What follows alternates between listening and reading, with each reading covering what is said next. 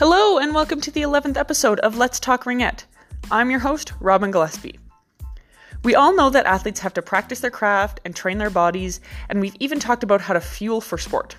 Today, we are talking with an expert in the field of mental training to find out why it's important for athletes to train their brain too. I'm sitting here with Erin Brennan today. She's a mental performance consultant in the Edmonton area. Hello, Erin. Hi, thanks for having me why don't you start by telling us a bit about yourself and your background and sort of what you do? Yeah, so um, once again, my name's Erin and I work in the field of sports psychology. I'm a mental performance consultant here in Edmonton and I work with a diverse age range of athletes um, from about four or five developmental athletes to um, professional uh, Olympic and Paralympic level athletes. Uh, so I think my oldest athlete that I'm working with is about 40 years old, and uh, like I mentioned, the youngest uh, I'm working with right now is about five. What made you interested in getting into the field of sports psychology? Yeah, so I had the privilege of, of worked in the field of sports psychology as an athlete, actually. Uh, I grew up in northern Alberta and I curled competitively and had the opportunity to go to Canada Winter Games in 2003. So I was able to work with someone uh, with in regards to mental training, which really provided an opportunity uh, for exposure and to understand the importance of this aspect of training in sport. So that was kind of my first taste of it. And then it always really just stuck around with me. And I, I was heavily involved volunteering and curling as a coach, and, and a few different opportunities came up. And it just felt right to apply to this field. And since then, I, I was fortunate to do my postgraduate degree at the U of A, uh, and then uh, furthermore be involved uh, with a whole bunch of sports here in, in, the city of Edmonton, in the province, and uh, within our within our country as well. So just like there's coaches who teach technical training, mm-hmm. we have physical trainers who teach physical training for mm-hmm. your body. Yep. I teach mental training for the brain. Anything to do with training practices and performance in mm-hmm. regards to sports psychology is kind of my area of focus. And and why is mental training and psychology important for athletes? How does this mental game play into the actual game? Yeah, so you know, we often hear the common phrase sports are 90% mental, 10% yep. physical. Uh, I don't know what the validity actually is on that, but I think having athletes exposed to the mental side of sport at an early age uh, develops a whole bunch of sides of training and skill development. So, for example, teaching athletes to be self aware, um, mm-hmm. building confidence, being able to learn how to set little goals at a young age is only going to help with their development in other areas of sport as they grow up and continue to compete. Um, we're seeing that now too at a younger age. There's more pressure, there's more demands. Mm-hmm. So, having the tools and resources to help athletes deal with some of these challenges, mm-hmm. but also to prepare them to perform and to train the right way mm-hmm. in, in you know, in a, alignment with their age, the appropriate level of exposure to training demands, mm-hmm. training times, and then uh, even working with our long term athlete development model to make sure they're mm-hmm. exposed to the right skills for the right age, depending on the sport they're in. What do you find are the differences between working with varsity athletes or higher level athletes versus youth athletes in this sort of mental performance capacity? Okay. I've had the privilege to work with the diverse age group. Mm-hmm. And what's really cool about it is they all have their unique traits and specializations that set them apart from one each other. Mm-hmm. Um, youth athletes are so fun because their motivation is just it's infectious and yeah. it just makes me want to work harder for them because yeah. you can really see that love of sport. Mm-hmm. So when when that's there, just the ability to see that they're enjoying themselves and having fun is is truly a gift. So with uh, with my youth athletes, I work a lot on developing who they are, mm-hmm. understanding their strengths and weaknesses, building a solid foundation to, mm-hmm. to, to, sport, the me- and mental training within sport. Um, and sometimes it's about you know introducing them to these these skills in a way that's meaningful to them mm-hmm. and having some fun doing it. Yeah. You know, I've talked about routine by throwing skittles in a cup just to bring some some fun right. to the environment. Whereas when you start going to the student athlete side of things mm-hmm. and, and the professional side, mm-hmm. you're focusing a lot more on them as individuals and then their right. specific demands of their sport. So a lot of time management is something I focus on. Performance profiling, mm-hmm. getting to know know themselves as an athlete. We do a lot of training and competition competition planning mm-hmm. uh, with a specific heavy focus on goal setting mm-hmm. and then really tailoring their mental training to what they need individually in their environment student athletes are cool too because they're they're balancing the demands of school and sport and mm-hmm. they become really good at working in that environment yeah. and, and being able to to deal with it. So um, I found a lot of success in in just keeping things in the present being able to make sure athletes are communicating in a way right. that they need, whether it be with coaches, other teammates, organizations, and just learning how to cope with the demands of of being a student athlete as well that kind of reminds me of something that um, it was Keely Brown, that was the goalie on a couple episodes ago. Cool. Um, she said that being a goalie and going through like she went through all these levels, all these super high levels of ringette, that that prepared her to go into like her current role as a lawyer. So do you see these sort of mental skills we learn even as kids in sport translating into everyday? Absolutely. Just even knowing your strengths and weaknesses and being able to talk about yourself. That's mm developing self-awareness. Right. Who am I? What do I stand for? What do mm I mm-hmm. believe in? What are my strengths and weaknesses that perhaps I want to share? What do I need to be better at? What right. can I continue working on? Right. And then furthermore, how does it affect how I view myself? How mm-hmm. do how do I build confidence? How do right. I sh- share confidence and build other people up in the environments that I'm in? Um, multitasking and time management that's something i see at the student athlete level where mm-hmm. i do a lot of work with how can we balance the busy demands right. of, of sport but also be able to perform in other environments such as school or a job right. so yes the and coping even too right yeah. how do i handle stress how do right. i handle different emotions when things are going well or or poorly i mean mm-hmm. those are so applicable to all the other areas of our life so absolutely right so in ringette athletes need to be fast they need to be fit they need to have good hand-eye coordination but they also need to be able to work with teammates and teams with good cohesion and dynamic will often prevail at the end of the day right. how can mental training help with these aspects of the game Awesome question. So, a couple different ways to look at it. The uniqueness about Ringette is you're an individual, but you're playing a team sport. Mm-hmm. So, obviously, we want to create a culture that there's positivity in the team sport, uh, mm-hmm. there's passion for what we're doing, motivation, mm-hmm. and that each athlete feels a significant role in the team. Mm-hmm. So learning about their role, their different responsibilities, that kind of falls under the sports psychology umbrella. Okay. Um, in addition to that, being able to communicate efficiently in their role, to understand what they're responsible for, and to perhaps even go one step further to know that their actions and their interactions affect other people on the ice right. at that time. So um, being able to being able to create a positive environment where team dynamics are at play when when we understand how confidence can be infectious and how mm-hmm. a positive attitude is works in the same way, we can really shape the culture by by having them learn mental skills at a young age. Okay, it's like if you're taking care of yourself, you're going to be able to work with the team better. You're all going to be able to work together. Yeah, and just learning those skills to set not just individual goals, but team goals, mm-hmm. and then be able to implement them in training and in competition. Okay. Is there sort of a straight line to follow? Like if you do these exercises, you're going to be the best team or you're going to be mentally strong and play well? Yeah, I don't I don't I would I would say no in my role because every athlete is going to have their own unique demands. Every sport is going to have their own unique demands. Mm-hmm. So being familiar with the environment first of all, the level of training that the athlete is at or is experiencing mm-hmm. is going to shape the type of mental skills we introduce and teach and have mm-hmm. them work at. Right. Um, I do a lot of close work following the long term athlete development models provided by our in, uh, national sport organizations mm-hmm. to really understand um, in terms of which sport what are athletes focusing on what level of training are they at what skills are being right. worked on so we can pair their mental training with additional types of training. And then too, we want to take into account the personality and the cognitive right. and emotional level of the athlete too, so that we're teaching them skills that are applicable to to what they're doing, what they're experiencing, mm-hmm. and making sure that these programs are very individualistic, very personalized, so mm-hmm. we're able to really work on what what they need as an athlete instead right. of perhaps just an, an over a broad overview of what everyone needs. Right. Um, in your experience, have you noticed different aspects or different things to consider when you're doing mental training with girls versus with boys?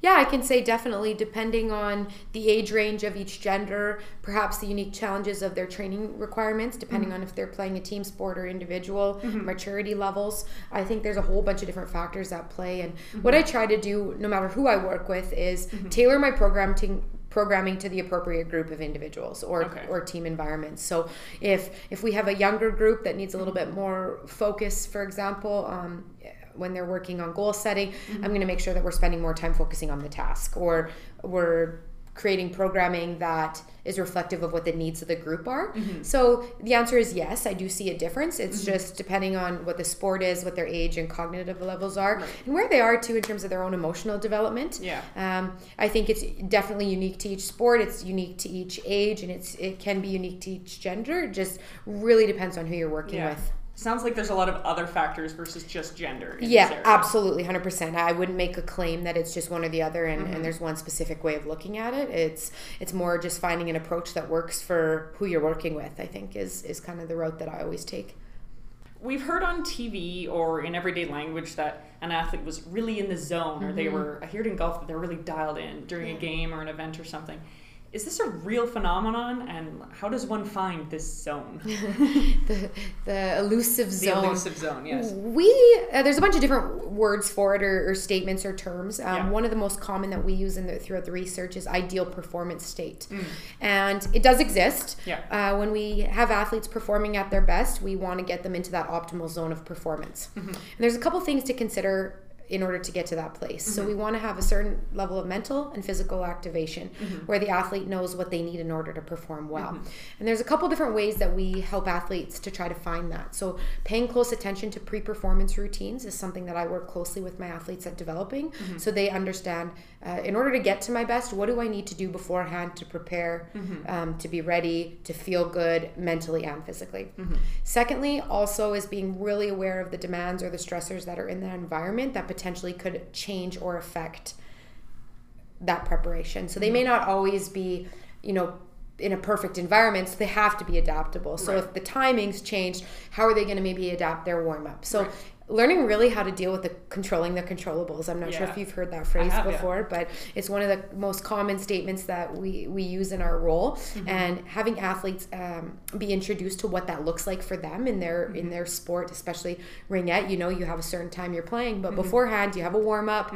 You have time to get to the rink, and what if there's a detour? You have to be able to adjust Mm-hmm. Yeah. for that. So, um, getting in the zone is very personal. It takes time to figure out. Understanding your ideal performance state as an athlete can can take a little while to really get to know yourself, know what you need, Mm-hmm. not just in terms of preparation, but do you want to be around people when you're preparing? Do you want to be more isolated? Do you listen to a certain type of music? Do Right. you do some journaling, reflection? It's such a personal process. Mm. So we want to make sure that we're guiding our athletes to, to find that out in Mm-hmm. a way that is authentic and genuine to them so that when they are getting ready to perform, they're honoring that and, and getting into Right. that space individually. Right. Sounds like just like any drill or breakout or anything, you got to practice it a little bit. Absolutely. You got to practice it and then you got to practice practicing it and implementing it Right. and then go back and tweak it depending on if it worked or didn't. Right. And, uh, the power of reflection, I think, is is something that we like to do with athletes. Have their training log out and make sure that they're journaling what that experience was like, so that we can go back and maybe make an amendment later on. Okay. Uh, Could you give some examples of exercises or activities you've done with different groups to create a better team dynamic or maybe to learn about focusing during the game? Absolutely. So, a lot of teamwork for me is based around the importance of getting to know each other as athletes, mm-hmm. understanding who we are, what our identity is, and really developing a solid foundation of motivation for who we mm-hmm. are as athletes, role, understanding our roles, and mm-hmm. really being able to implement the goals that we've set for ourselves as a group into sport. Uh, so, I like to do with a, you know, for with Ringette, for example, I like to do an introductory session of who we are hmm. and what do we stand for, uh, what do we, what do we what do we believe in? What are our expectations that we have of ourselves? Mm-hmm. What are our expectations we have of each other? Mm-hmm. And then go one step further. How do we handle ourselves off the ice and mm-hmm. what do we demand and require on the ice. So that's just one exercise from the team Right. dynamics perspective. Um, when it comes to focusing that can be pretty individualistic. So uh, if i'm working with individual athletes we talk a lot about distraction management Right. trying to identify personally what is distractions for certain people Right. compared to others knowing everyone's going to be different and then provide them the tools and resources to to you know get in the, that zone of focus be able to put blinders up to those other distractions and one thing that i like to do is use cue words to to direct their focus uh, make sure all my athletes have a really good reset so that they know you know how to direct their thoughts back to what's happening in the present moment moment if they're becoming outcome or outcome based Right. we want to go back to that process oriented Right. thinking What are some simple ways for young teams or coaches or even parents to start introducing mental training to their young athletes? So the number one factor I would probably include would be uh, the importance of just exposure, having a conversation about why mental training is significant and maybe what it is. At the end of the day, I think in my work is I just try to encourage athletes to be the best version of themselves. Mm-hmm. So at a young age, that might mean teaching athletes about the importance of goal setting. Every time I go into something, what can I focus on that's going to help me better the, better my task, better this exercise. Mm-hmm. Also within the team environment at a young age, having kids enjoy mental training, doing activities that perhaps make their team stronger, that they have mm-hmm. a better better team dynamic, or that they know what their role is and what they're responsible for. Mm-hmm. It's about creating these conversations and having meaningful dialogue about why this is important, but at a mm-hmm. young age, making sure that it's fun and enjoyable. Yeah. And then I think when we start working with coaches and parents, there's another layer to this. So mm. when I start working with coaches, once again, it's exposure to why this is important, but mm-hmm. then not just how they can use myself as a resource, but how they can bring mental training into their practices. They might simply start by doing a journaling exercise every right. day, just for self reflection or, or goal setting. And then mm-hmm. with parents, it also becomes about confidence it becomes being able to have a really good talk on the way mm-hmm. home and just understanding why the mental side is so important and that mm-hmm. our athletes have the skills and tools and resources to talk about some of these things when mm-hmm. things are mm-hmm. going well or when they're going poorly mm-hmm. uh, and, and being able to have those conversations with the different people in their life mm-hmm. i think that would be kind of the start to it and why would you tell them like i know this could be a long answer but what would you say if they go okay why is it important to work on this psych- psychology, mental training side of the sport?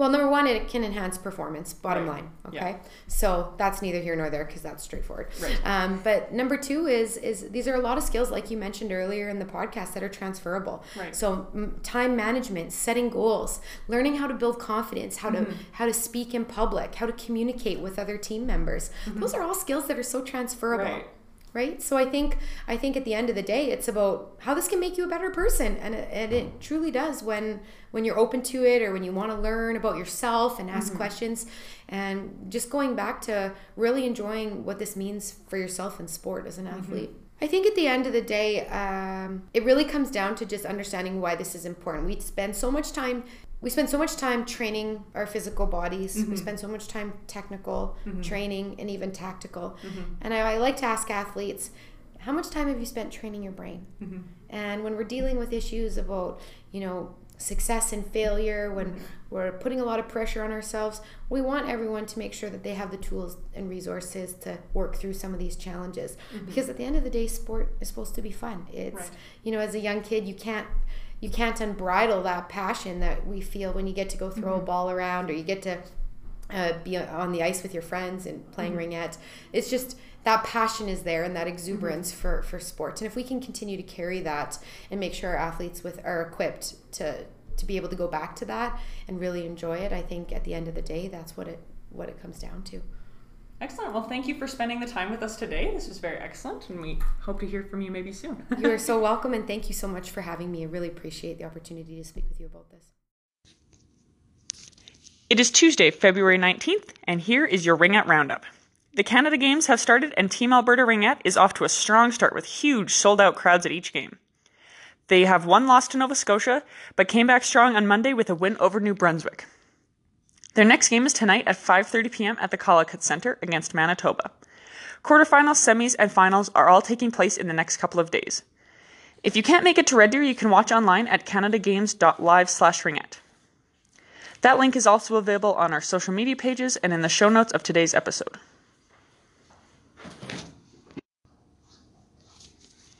The NRL Western Conference is taking a short break while the Canada Games are on. Last week, Edmonton WAM was in Calgary for two games where they won 4 to 3 and 7 to 2, which puts them first place in the West.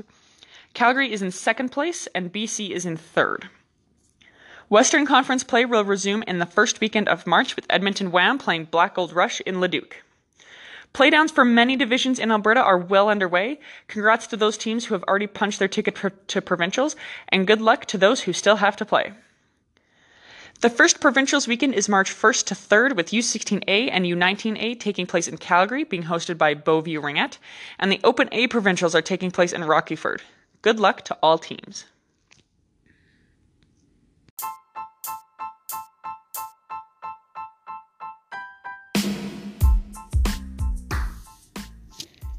Let's Talk Ringette is produced by Ringette Alberta and created using Anchor.fm. I'm your host and producer, Robin Gillespie. Special thanks again to our guest, Erin Brennan, for her insights today. If you have questions or comments regarding something you heard today, or you'd like to suggest a topic for a future episode, send me an email, robin at ringettealberta.com. If you want to support this podcast, the best thing you can do is to share it with someone. Whether you send them the link, listen together, or let them know they can listen on any app, it all helps supports this little amateur radio show. Contact information, new episodes, policies, and news can all be found at ringettealberta.com. Until next time, see you around the rings.